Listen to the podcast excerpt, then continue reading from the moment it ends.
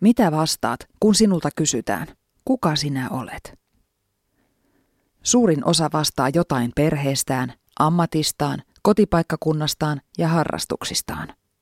Ne ovat asioita, joita näytämme muulle maailmalle.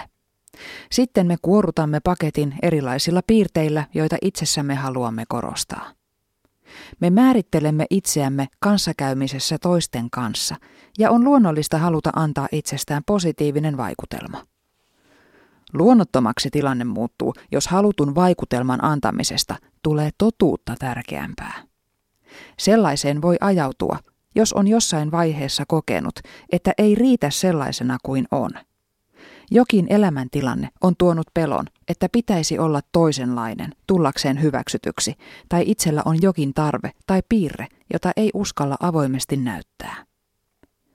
Silloin elämä muuttuu näytelmäksi, ja eri roolien ylläpitäminen on pidemmän päälle todella raskasta. Ahdistus, unettomat yöt ja selittämätön kaipaus ovat monen roolin ihmiselle arkea. Voi tuntua, että itsekään ei enää tiedä, kuka on.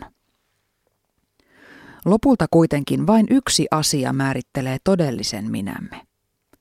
Pohjimmiltamme me olemme sitä, mitä olemme silloin, kun kukaan muu ei näe. Kun itseään tarkastelee sitä kautta, näkymä voi olla pelottava jopa omille silmille. Jos niin on, saattaa elämässä olla isompikin pysähtymisen paikka. Juoppo on juoppo, vaikka hän joisi salaa kaikilta muilta. Valehtelija on valehtelija, vaikka ei ikinä jäisi kiinni. Ahdistunut on ahdistunut, vaikka päivittäisi sosiaaliseen mediaan vai kauniita kuvia ja onnellisia päivityksiä. Huono parisuhde on huono, vaikka kulissi pysyisi pystyssä loppuun asti.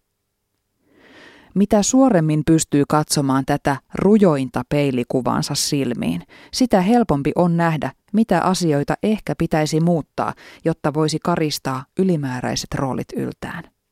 Sensuroimattomasta minäkuvasta löytyy totuus. Se voi olla esimerkiksi jokin näistä. Ihminen, joka joutuu pakottamaan itsensä aamuisin töihin, on väärässä työssä, vaikka olisi miten hienossa asemassa. Ihminen, joka syö, juo tai hyppii irtosuhteissa ahdistustaan hoitaakseen, tarvitsee apua, vaikka ei olisikaan vielä pohjalla. Ihminen rakastaa sitä, jota ajattelee ensimmäiseksi aamulla ja viimeiseksi illalla, riippumatta siitä, kenen vieressä nukkuu.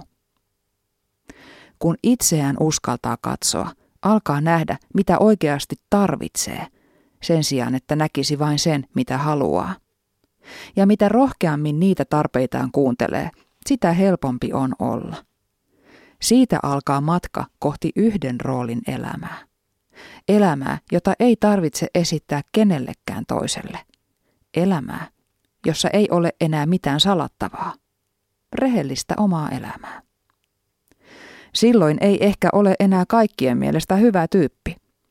Mutta silloin on mahdollista tulla rakastetuksi puhtaasti omana itsenään, pohjia myöten sellaisena kuin on. Se tuntuu paremmalta kuin minkään valheellisen mielikuvan tuottama hetkellinen ihailu. Kuka sinä olet?